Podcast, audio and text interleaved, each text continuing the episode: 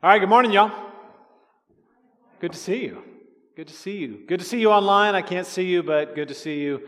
Uh, and it's good to be seen. I am glad that uh, on this uh, Sunday before Thanksgiving, um, as abnormal as everything is, we can still gather and, uh, and worship together and open the Word together.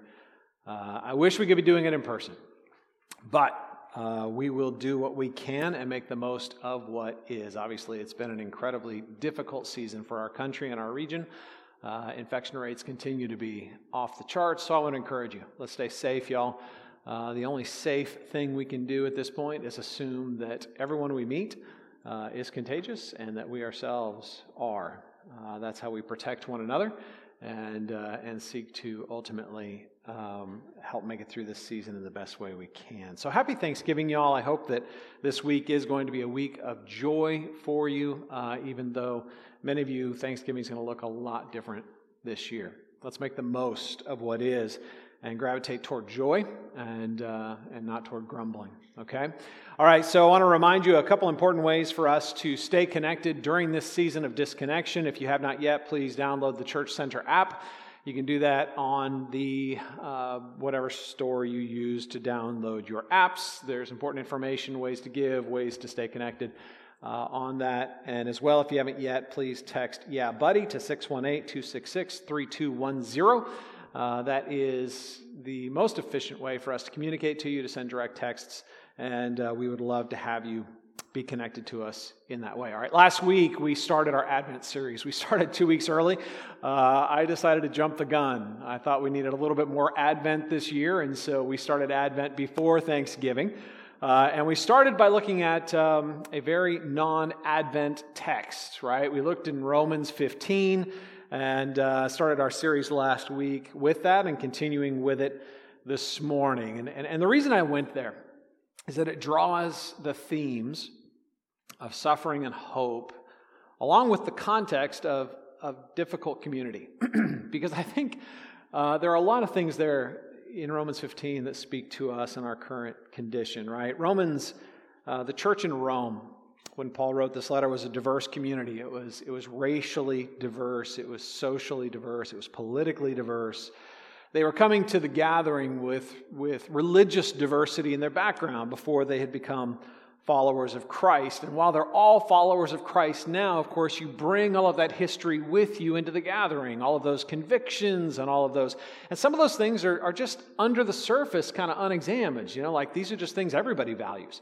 These are things everybody does, right? Some of you were raised in a home where you made your bed every single day. And it was a shock when you found out there were people out there that had never made their bed, right? They're barbarians. How could they be so uncouth? You just assumed everybody, and, and some of you are like, people make their bed, right? Why? Why? You're just going to sleep in it again, right? My point is, we bring convictions. We have these things in our background, and often when, when, when these things just seem so intuitive to us, we're like shocked when other people don't have the same convictions.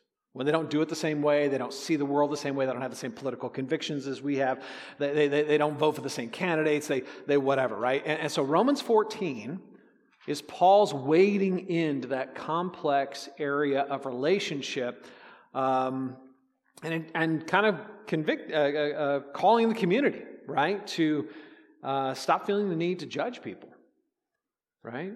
Who have freedoms that you don't think they have. They're doing things you shouldn't you think they shouldn't be doing. Stop stop judging them. Right? And stop despising people who don't have freedoms you do have, right? You are you're like these are these are things that just make sense to me. I, we should all be doing these things. We'd all have the and, and some people don't have the freedom to do it. Stop despising those whose consciences keep them bound in ways that you're not, right? Stop judging and start loving. That's kind of the thrust of Romans 14, man. Stop feeling the need to sit in God's chair of judgment. God, God will judge. That's his job. And he'll do an incredibly good job at it. He doesn't need your help. You have not been called to sit in the judgment seat of God. You have been called to be an ambassador for Christ with this incredible message of love. So that's what we need to do is, is love, right? We need to be on mission to love God and love others to be disciples who make disciples. Now, to do this, Paul tells the Romans, you're going to need Advent hope. And that's where Romans 15 comes in, our passage in Romans 15. To do this, you're going to need Advent hope. I just want to reread uh, these core verses. For Christ, in verse 3, did not please himself. But as it is written, the reproaches of those who reproached you fell on me. So he quotes Psalm 69, uh, describing Jesus, right? Look, follow his example, right? And then he goes on, in verse 4 For whatever was written in former days, talking about Psalm 69, but it applies just as much to Romans 15, was written for our instruction, that through endurance and through the encouragement of the Scriptures, we might have hope. May the God of endurance and encouragement grant you to live in such harmony with one another in accord with Christ Jesus that together you may with one voice glorify the God and Father of our Lord Jesus Christ. Therefore, welcome one another as Christ has welcomed you for the glory of God, right? So, so what he's saying is Psalm 69 wasn't just written to describe Jesus, it was written to instruct us, right? That, that through endurance and through the encouragement of Scripture, we might have hope. Right? So, so what Paul is saying is he isn't just talking about any hope here. No, we're not talking about generic hope. He is talking about Advent hope. We talked about this a little bit last week, right? Advent hope is the hope that arises in us because Christ has come and he is coming again, right? It's important to remember that Advent is not the same as Christmas. So when I say we've extended the Advent season, I'm not saying we've extended Christmas itself. Christmas is the celebration of the birth of Christ. And it's a time to get together with family and friends and the body of Christ and, and to celebrate uh, that God broke into the world by becoming man, right? Advent is the season of waiting. Advent is the season of yearning for God to break in uh, that he'll break into our darkness with his light and show up with his grace and his justice and set things right and wipe away our tears, right? Advent hope is the hope that we have because he has come and because he has promised that he will come again. Now, last week we looked at Romans 5 uh, to see how Paul defines hope right? Because hope is one of those words he, he develops all the way through the book of Romans, right? So let's put these verses back up Romans 5, verses 2 through 5. And, and we looked at this, right? We rejoice in the hope of the glory of God. And hope doesn't, dis- doesn't disappoint or doesn't put us to shame because God's love has been poured into our hearts, right? Hope is uh, uh, the hope of the glory of God is Advent hope, right? We rejoice in hope of the glory of God. Now, again, I want to re- define our terms, right? Because um, I think we have some funny ideas about glory, right? We think of glory as, as potentially this bright, shining light, you know, glowing. That's not going to be a whole lot, that's not going to be a very powerful hope for you, I don't think. You know, one day I'll get to glow, right? Like a glow stick. Um, that's not what he's saying. He's not saying that one day you're going to glow right? Nor is he, he talking, we often associate glory with moral perfection, that somehow what that means is, is um, God is morally perfect, which is true, and it's an aspect of glory, but it is not glory. It, this does not mean that we have the hope that one day we'll be morally perfect and will no longer do bad things. That, that, that's not what he's talking about. Glory, when, when, when Paul is talking about glory, um, he's not talking about some strange glowing brightness or moral purity. What he's talking about is a, a function. He's talking about a status. We were created in the image of God to manifest the glory of God by imaging God. We are unique in, all, in the entire created order as humans. We were designed to be the stewards of all of creation. And in that position, we were to bear a, a, a, dominion, an authority, a stewardship, where we image God by, by taking care of what is and expanding it and creating more, right? Doing both the, the preserving work of what God has given us, but also the expanding work of, of continuing to create and explore and, and, and, and explore science and art and, and relationships and, and, and all of these things, right? We were designed to image God. Not to look like him, but to act like him. And to be subregents to him. Right? That is our glory. Now, that's the glory we lost through our sin, right? Instead of imaging God, we now image selfishness. We, we now image self protection. We, we now image greed, right? When we are, are imaging to one another, very seldom are we actually imaging the glory of God. What we're imaging is the glory of self. We want people to think highly of us. We want people to, to, um, to defer to us. We want people to, to give to us. Um, but that is the selfishness of, of a self centered, broken heart that is focused on, on self glory, right? Jesus broke in to this world as man. And, and he lived a human life. Man as man was created to be, fully submissive to his Father, fully, fully imaging his Father. Not because he was God incarnate, but because he was man as man was created to be. He, he was the glory of God, the first man to ever fully and faithfully image God. And because he lived the life we should have lived and then died the death we deserve to die. Because he was our substitute in judgment, dying in our place, and then rose again in victory, having paid the price. We too have the hope of being restored to glory we too now have the hope of being set free from our self centeredness into the, into the glory of God, of functioning as we were created to function, to be what we were created to be. This is the hope. Y'all, this is the hope that's at the hope at the heart of every other hope. This is Advent hope, and this is the foundational hope to every other hope right? Think about it. Some of you are, are laboring really hard. We're toward the end of the year, and, and, and what you're hoping for is potentially a promotion or in your workplace or, or recognition or, or whatever it is. And, and I, would, I would tell you that at the heart of that hope isn't the recognition of your workplace. What you're really hoping for is eternal significance and, and you're needing someone to remind you that you are eternally significant. At the heart of that hope is an Advent hope. What you really want is Advent hope, that, that you're manifesting the glory of God in these lesser glories, right? You, you want to be seen as beautiful or strong or desirable. What you really want is the unconditional, infinite love of God poured out on one who is reflecting his glory. Right? You want to be productive and useful? What you really want is to be able to use your unique gifts in a way that bring unique benefit, glory to God, and benefit to others. Some of you are like just dying for a vacation. You just you just want to get away. You just want to go someplace beautiful, right? What you really really want honestly is is not a day on the beach, although that would be awesome. What you really want is genuine renewal. You want genuine rest. Because you know as well as I do that you can often go on vacation and come back more tired than when you left.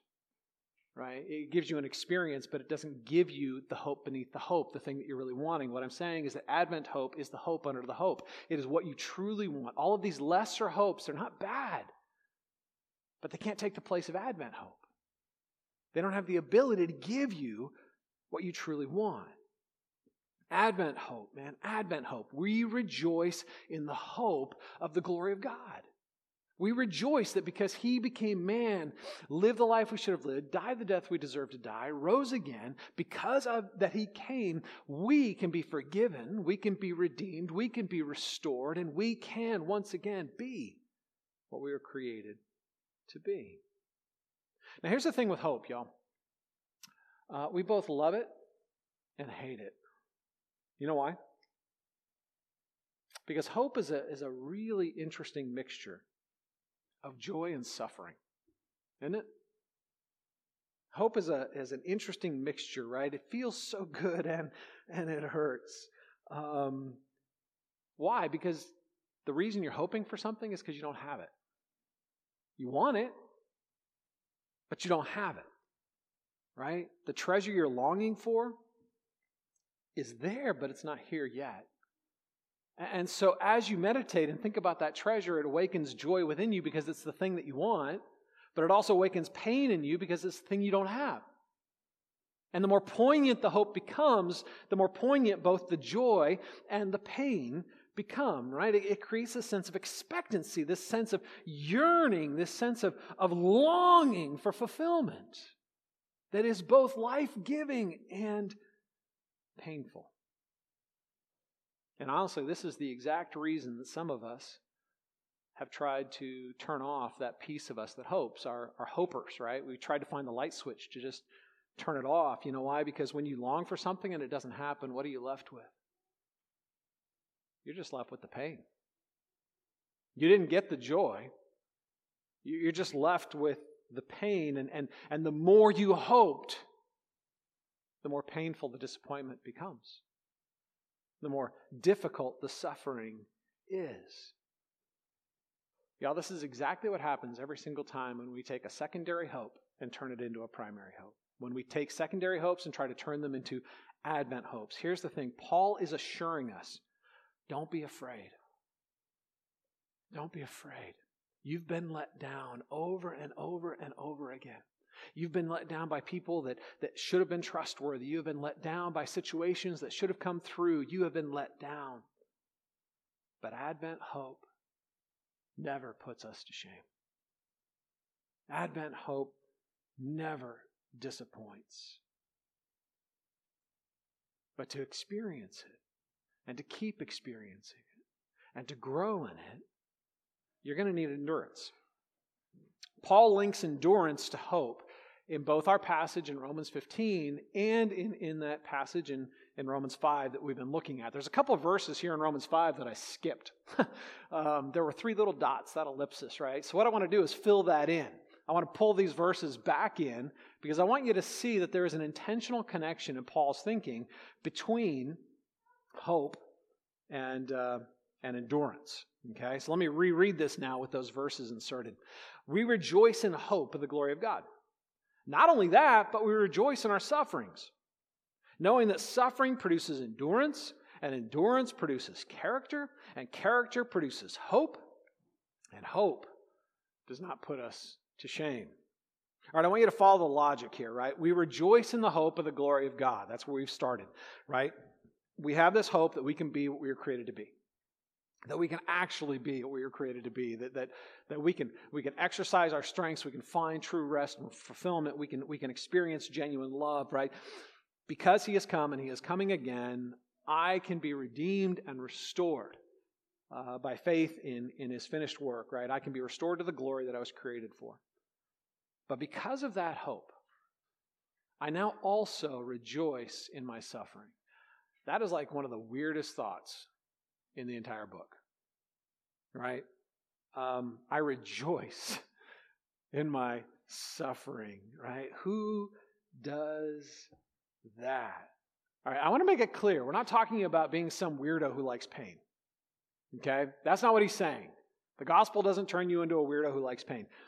What he's saying is, is that the pain does something in us that we can't get to without it. And as a result, we come to rejoice in the pain. Because it is the necessary pathway to take us where we desperately want to go. Right? Suffering produces endurance. Endurance produces character. And character produces hope, the kind of hope that does not put us to shame, that does not disappoint us. So let's take a moment and talk about endurance. Endurance is this great, this, this great word. In Greek, it's hupomone. And uh, when I was learning Greek way, way, way back in the day, um, I, I, would play, make word pictures in my head to help me remember the vocabulary. And, and uh, hupo means under, mone means to remain. And, and hupo, of course, hippopotamus. I just always pictured this hippopotamus going under the water and like staying there forever, right? Because um, I know that if I go into the water and hold my breath, I have a fairly short tolerance for that discomfort. You know what I'm saying? Like, like I could maybe get a minute, maybe. I don't even know. I, I didn't. I haven't tested it. Um, but hippopotamus, they just go into the water and they like just chill out. They're like hanging out down there. It's like, it's like the discomfort isn't even discomfort to them, right? So, this idea of endurance is the ability of remaining under discomfort without hitting the eject button, without lashing out, without flailing out, without running away. Hupomene, endurance, is a strength that, that equips you to remain under, right? Endurance is a strength that makes hard things easier. Endurance is a strength that makes heavy things lighter. Right? We often want to escape discomfort. That's our first impulse. When we hit discomfort, generally our first impulse is, is how do I how do I get out of this space? How do I get out of this experience? How do I get out of this, right? When often the reality is what we need is, is not escape, but greater strength. Because greater strength makes the discomfort less uncomfortable. Greater strength makes the suffering less painful. Escaping discomfort gives you temporary relief, but growing strength gives long term blessing to you and to everybody who has to deal with you. right? If you can't tolerate discomfort, you become a pain not only to yourself, but everyone around you. And pretty soon, everybody around you is doing their best to keep you out of discomfort because you create a lot of discomfort when you're in discomfort right? Emotional maturity is the ability to go through emotionally difficult circumstances without lashing out or running away. Endurance. Endurance gives you the strength, right? This is why we rejoice in our suffering, because it produces endurance right you you go through you have to go through the suffering to get to the endurance you have to actually go through it to grow in it right? And that endurance changes me. That that's that character piece right? As i as i go through the discomfort and grow in this strength that strength actually changes me and, and it transforms my my character. I become right? It's that old line i'm not what i should be but i'm not what i used to be right? I'm growing, I'm changing, I'm, I'm maturing. And, and as I grow in my strength, it grows my character. And as I grow in my character, it is a foretaste of my hope. Because my hope is rooted in being like Christ, the perfect man. I'm created in His image, and, and the more I bear His image, the more I experience His glory. And the more I experience His glory, the, the more I find the freedom of being what I was created to be. Suffering comes through, or endurance comes through suffering, character comes through endurance, and hope grows as we grow in character. Endurance is absolutely essential to hope.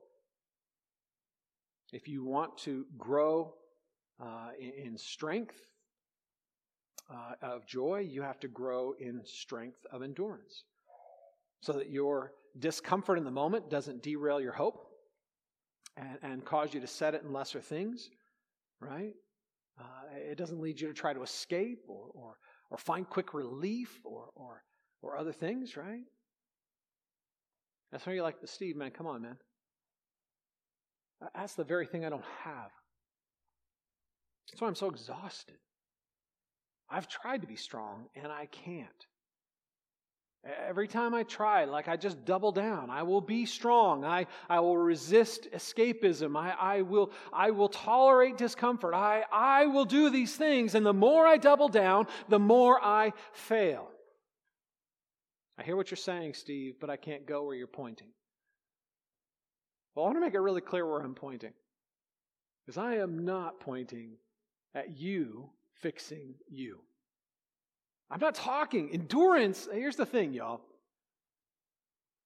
Biblical endurance is wrapped up in Advent hope.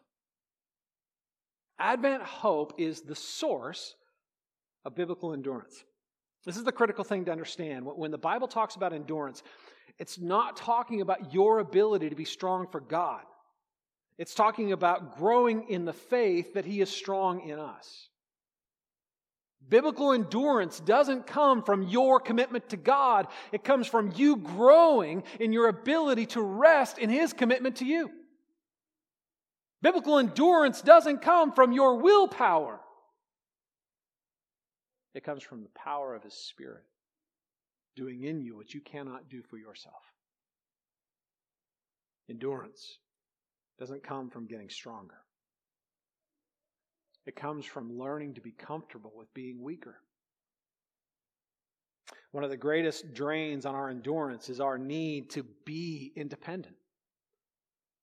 One of the greatest drains on our endurance is our need to be strong, to be to perceive ourselves as strong and independent and mature and healthy, right? We, we want to be we want to be sufficient in ourselves. And that impulse fights against the imperative that we humbly depend on God. Even in our religious performance, we will pridefully, pridefully perform for God, right? Look at me, God. Look how good I'm doing. Aren't you impressed with me? Aren't you happy with me? Because I'm kind of impressed with myself. I've gone for three hours without doing that thing, right? Yay, me. Aren't you going to pat me on the back, right? Listen, I will protect myself. I will prove myself. I will, I will fight myself. I will provide for myself. This is the heart of our sin, not the source of our strength. This is the very thing that is robbing us of the experience of the glory of God. Because we are weak when we pretend to be strong, when we act like we can be God. We were created to be like God, right? We were created in the image of God, to be humbly dependent on God, not to compete with God, not to impress God, not to perform for God, but to moment by moment rest in humble and complete dependence on God. See, our sin leads us to, instead of joyfully resting in humble dependence on God, it leads us to perform for God and to pretend we are what we aren't. Jesus himself said, I am the vine and you are the branches. You can do nothing apart from me. John 15. Think about that metaphor. I am the vine, you are the branches. How stupid would it be for the branch to pretend it was the vine? Right? To, to think that, that it can sustain itself apart from humble dependence on the source of its life. That it could be fruitful for the vine without the fruit actually coming from the vine. Apart from me, you can do nothing. Listen, endurance doesn't come from being independent from God but learning to be joyfully and humbly dependent on God. Suffering is one of the most powerful forces that remind us of this reality. Suffering reminds us that we are not, in fact, God. And that discomfort that we can't control is either going to drive you to resent God or drive you back in humble dependence to God. We'll either, get, we'll either get ticked at God because He's not doing what we want Him to do, or leaving us relief, or giving us enough strength, or, or giving us the, you know, you're not giving me what I want so I can pretend I'm you. Or it's going to awaken a renewed experience of our humility that leads us to rest and rely on Him, right? To come join Him in our weakness, to be strengthened and encouraged. The gift of suffering is that it leads us to stop pretending and performing because when you're in discomfort, when you're suffering, it's really hard to pretend you're God. because you can't command it to go away.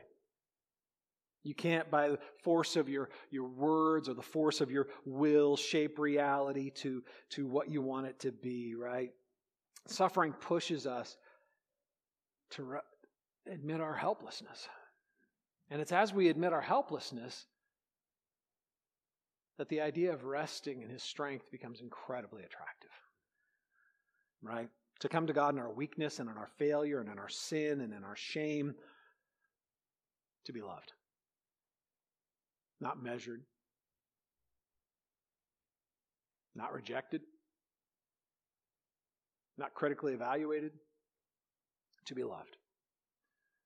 When we find that, that we are loved in spite of all of our weakness, in spite of all of our failure, even though our, all of our pretending and our performing has been exposed for the sham that it is, when we discover that we are loved even in that moment, in fact, have been loved all along, instead of fighting against the power and the authority of God to be like God, we will learn to rest in the love of God. Because the love of God becomes the sap that energizes our soul. The love of God is the very thing that breathes strength into us, not to perform for God, but to simply rest in the love of God. And that is where we find endurance. You don't find endurance in your commitment to, to perform for God. You find your endurance in resting in God's commitment to love you.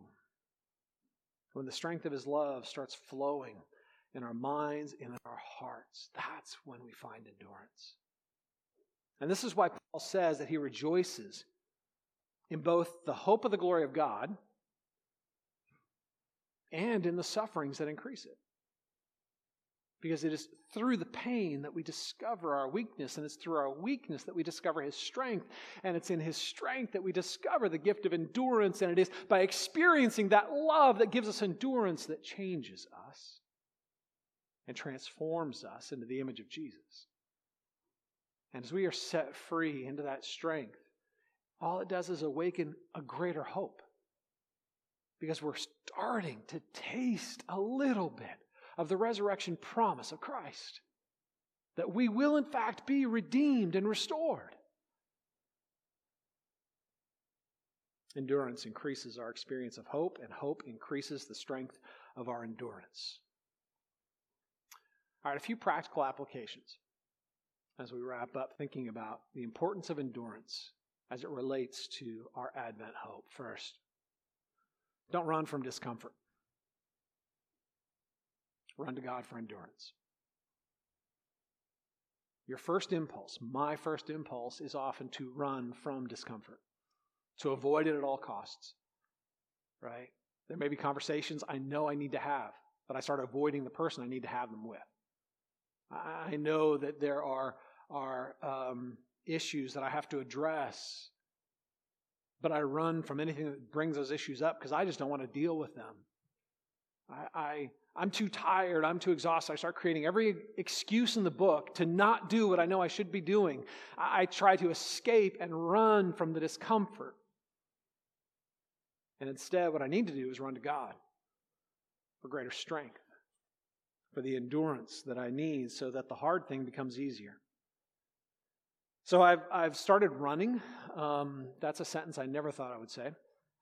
Um, like, literally, have not intentionally run in my entire adult life uh, since I played high school sports. Like, I like exercise, I like hiking, I like biking, I like, but running just seemed like extended suffering, and I did my best to avoid it.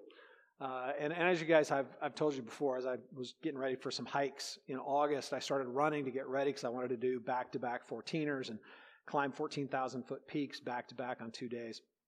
When I got back from that, I decided to keep running just because I had already started and I didn't want to lose what I had gained. And, um, and, and, and of course, the very next step is to decide that you're going to run a marathon. And so I am going to be uh, running a marathon. I am now currently training for that.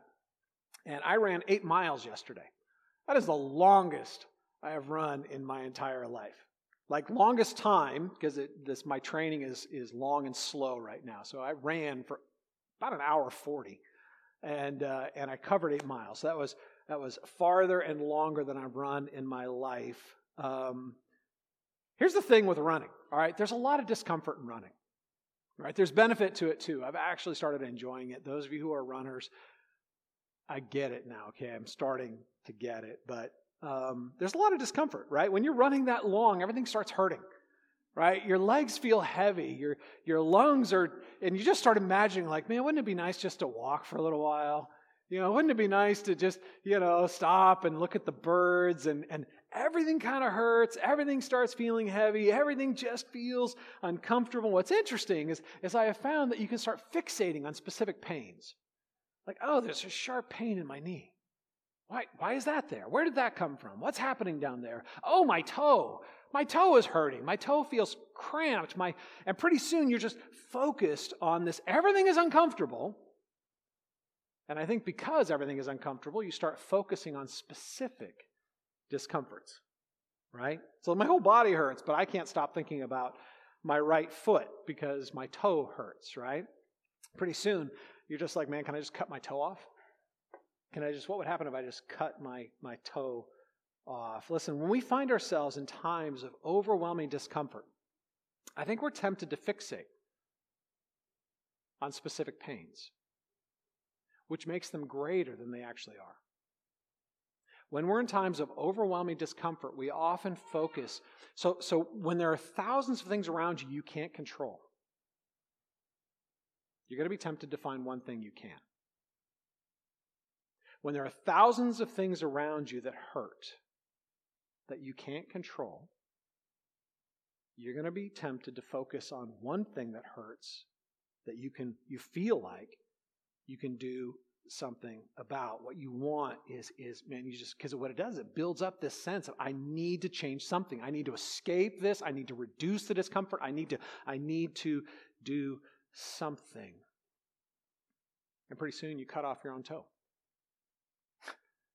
i, I didn't but in the metaphor right so I, will give you a real world example I, I met with a guy one time who uh, was leaving Trailhead, and when, when people who have become part of our community decide to leave, I try to meet with them, right? Because I want to know why they're leaving. And, and here's the thing there are good reasons to leave a community, right? And sometimes it's because God is calling you to something. And, and, and I want to bless people, right? I'm not territorial. If God is blessing you to leave, then, then by all means, I want to send you out with blessing. I, I want to give you the grace of, of leaving with, with honor and with celebration, right? Um, but as he showed up and he started going through, he, he really was just listing a lot of complaints. And as we were going through the complaints and looking at them, um, some of them were valid, but they could be addressed. Some of them were concerns that he hadn't surfaced before that we could talk through. Uh, some of them weren't valid at all. They were just perceptions on his part that, that weren't rooted in reality. And, and as we kind of talked through this and we got all this kind of stuff out there, I'm like, so, so what, what about this actually means that, uh, that you need to leave, right? And, and what was interesting to me was his response. What he said was, you know what, right now, and he just kind of started just talking. He's like, man, my, my work life is completely unstable and difficult. My, my home life is difficult. My relationships are difficult. And I'm, and I'm having a frustrating time with church right now. And you know what? I can't change anything, but I can change that. So I'm going to do that. All right? I, I can do something about this discomfort. Um, listen, there may be cathartic release in, in cutting off your toe, in deciding to eliminate an area of discomfort when everything feels uncomfortable. But what you need to realize is that the short term cathartic release doesn't mean that it's in the long term wise or in your best interest. Often the greatest blessing comes not from the cathartic release of momentary removal of displeasure, but from working your way through the discomfort, growing in endurance, and growing in your ability to love God and love others and, and run to God's will from your life instead of running away from discomfort. Okay, so that, that's our first point. Don't run from discomfort. Run to God for endurance, right? Second, don't run to distraction. Right? Don't run to distraction. Instead, run to the Word. Right? Run to the Word for encouragement. Right? Let me read you verse 4 again in 15. It says, For whatever was written in former days was written for our instruction, that through endurance and through the encouragement of the scriptures, we might have hope. Right? Now, we're going to talk more about encouragement next week and, and the role of encouragement in this. Uh, what I want to highlight is this that God gave us His Word. All right? These things were written to give us endurance. If you want endurance, you need to be in the Word. Because it's the word that reawakens your Advent hope. It's the word that tells you about your Advent hope. It's the word that tells you about the love of God. It is the word that, that reintroduces you to an experience of the love of God. it, it is by being in the word that the Spirit of God um, shapes us and changes us and reminds us and speaks to us, right? When we cut ourselves off from the word and just run to our distractions, whatever they are, right? The next Netflix series or, or the next sporting event or, or, or, or the next, for me, you know, potentially the next run or the next physical activity that just allows me to, right? Whatever it is that you run to to try to distract yourself, you need to realize that what you're doing is you're, in fact, weakening yourself. You need to not run away. You need to run to, right? Don't run away to a distraction. Run to the Word of God so that your Advent hope can be strengthened right? Don't try to numb the pain of the discomfort. Don't go to quick escapes and distractions that don't make us stronger but make us weaker. Instead, run to the Word of God. That'll actually increase your strength and remind you of the love of God and reintroduce you to an experience of that love, right? And thirdly, don't run from community. Don't run from community. Run to honest and vulnerable love. Uh, Romans 15, the whole context is community. Right, right after he says, For whatever was written in former days was written, that through endurance and, and through the encouragement of scriptures you might have hope. Verse 5 May the God of endurance and encouragement grant you what? To live in harmony with one another in accordance with Christ Jesus. Right? When we are weak, we want to hide. When we feel like our facade has been cracked, when we feel like people can actually see the mess that's behind the mask, we typically want to pull away. We want to hide. We want to, we want to get our, our act back together. You know, we want to get our Sunday face back on, right? Our good Christian face back on, our mature adult face back on. We don't want to show up with our mess. We don't want to show up with our cracks. We don't, we, we, right? We want to hide from ourselves when we're like that, let alone be around God or definitely other people, right? Because we don't want to be put to shame. It feels like we're being put to shame. Remember, this is the same impulse we already talked about. This is your need to pretend you're strong instead of humbly being weak and finding your strength in the love and, and, and grace of God. Right? Instead of protecting our unhealthy, prideful independence, we need to push in to community. Like, we need each other. Romans 15, the whole context is, is pushing into the discomfort of relationships with people that aren't like you, that challenge you, that sometimes make you feel things you don't want to feel, challenge ideas you don't want challenged. But you do it because God is building something in the community that you can't experience alone. Right? Western individualism is a lie and a trap. You were not created to pull yourself up by your own bootstraps. You were not created to find your way on your own, to be strong on your own and independent on your own. You were designed to be part of the body. You need the body to be genuinely strong and not fragile and weak, only pretending to be strong. You need relationships. You need people who know you and you know them. You need people who love you and you love them. You need people who see your mess and still communicate to you the love of God. You need people who are going to make mistakes in your life and make you uncomfortable and say the wrong things and sometimes offend you so that you can grow in the strength of forgiving people. And you need to be around people that sometimes you offend so that you can grow in the humility of confessing and seeking reconciliation through repentance. We need the body. The mess, this mess that we call church, we need this to grow in Advent hope and to grow in endurance. Listen, the toe may be a pain, but you need the toe, right? Paul's description of the body, right? You can't despise any member of the body because you need every member of the body. We are stronger together.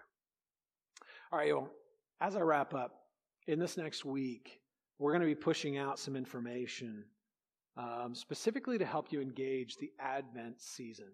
Uh, Brian has been working on putting together some uh, liturgical material, material that will help you develop holy habits in your homes. So if you're, uh, this is great for singles, but we're kind of focusing on parents and, and, and kids and um, there are a lot of ways, and I think we all have to be intentional about creating holy habits. But, but Advent season is a unique time that if we're intentional, man, we, we can really leverage this time to, to help build Advent hope, not only in our own hearts, but, but in our homes. And so I'm going to encourage you over this next week, we're going to be pushing out some information about uh, not about doing new things, but becoming intentional with the things you're already doing. Meal times, bedtimes, things that are already part of your rhythm. How do you how do you weave in holy habits that are going to help strengthen Advent hope in those things. And, and again, it's applicable to everybody. Um, uh, but we want to come alongside parents and help parents do this for their kids. Fathers, dudes, dude, dudes, if you're with me, fathers, don't tune out. I need you to pay real attention over the next week. I need you to tune in. I'm just going to be blunt. We have a bit of a crisis in America, in the church, where the men check out and let their wives do all the leading in the home. We need our guys leading with our gals. Man, we, need you leading with your wives.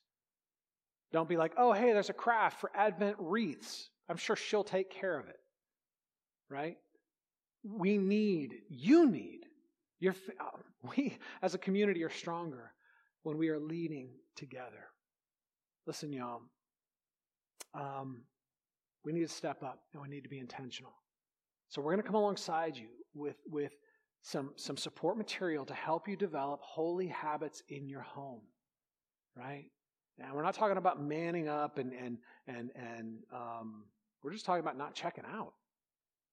Right? We're not talking about you leading and nobody else. We're talking about leading together. Moms and dads, man, let's be the formative agents in our kids' lives as we were called to do in Deuteronomy chapter 6. We'll get into that next week. All right? But look for the material because what we want to do is equip you in simple ways to create these holy habits in your home over the course of Advent so that you can help build an expectancy that is going to be a blessing to you, and a blessing to your families, and a blessing to our community. Okay? Let's do this together because He has come and He is coming again. Let me close this in word of prayer. We'll share communion and then uh, we will close in song. Let me pray for us. Father, I thank you that um, you have given us the things that we need, not the things we demand. We often want the, the quick exit. We often want the quick answer. We often want um, the very things that ultimately would equip us to stay separate from you. We often want the very things that ultimately would, would make us independent from you and not weak and dependent on you, but instead you give us the very things we need. You remind us continually that you love us, and you, you invite us in our weakness to find our strength in your love. So I pray, Lord, that, that in this season, we would be a community that, that is actually being strengthened, not weakened by the suffering. That, that we would allow it to have its proper work in our lives to awaken within us a humble dependency on you, a yearning for your presence and your power, a deep longing to experience more of your love. That, Lord, we, we might be finding genuine endurance and increasing in strength. That, Lord, we might come out of this season stronger than we went into it. Allowing suffering to play its proper role in our lives. Spirit, will you encourage us to this end? Will you strengthen us by reminding us of the profound love of the Father, the profound security, the profound significance, the profound rest, the profound love that we have because He has come and He's coming again. Meet us where we need to be met and strengthen us in ways we don't even understand. In Jesus' name, amen.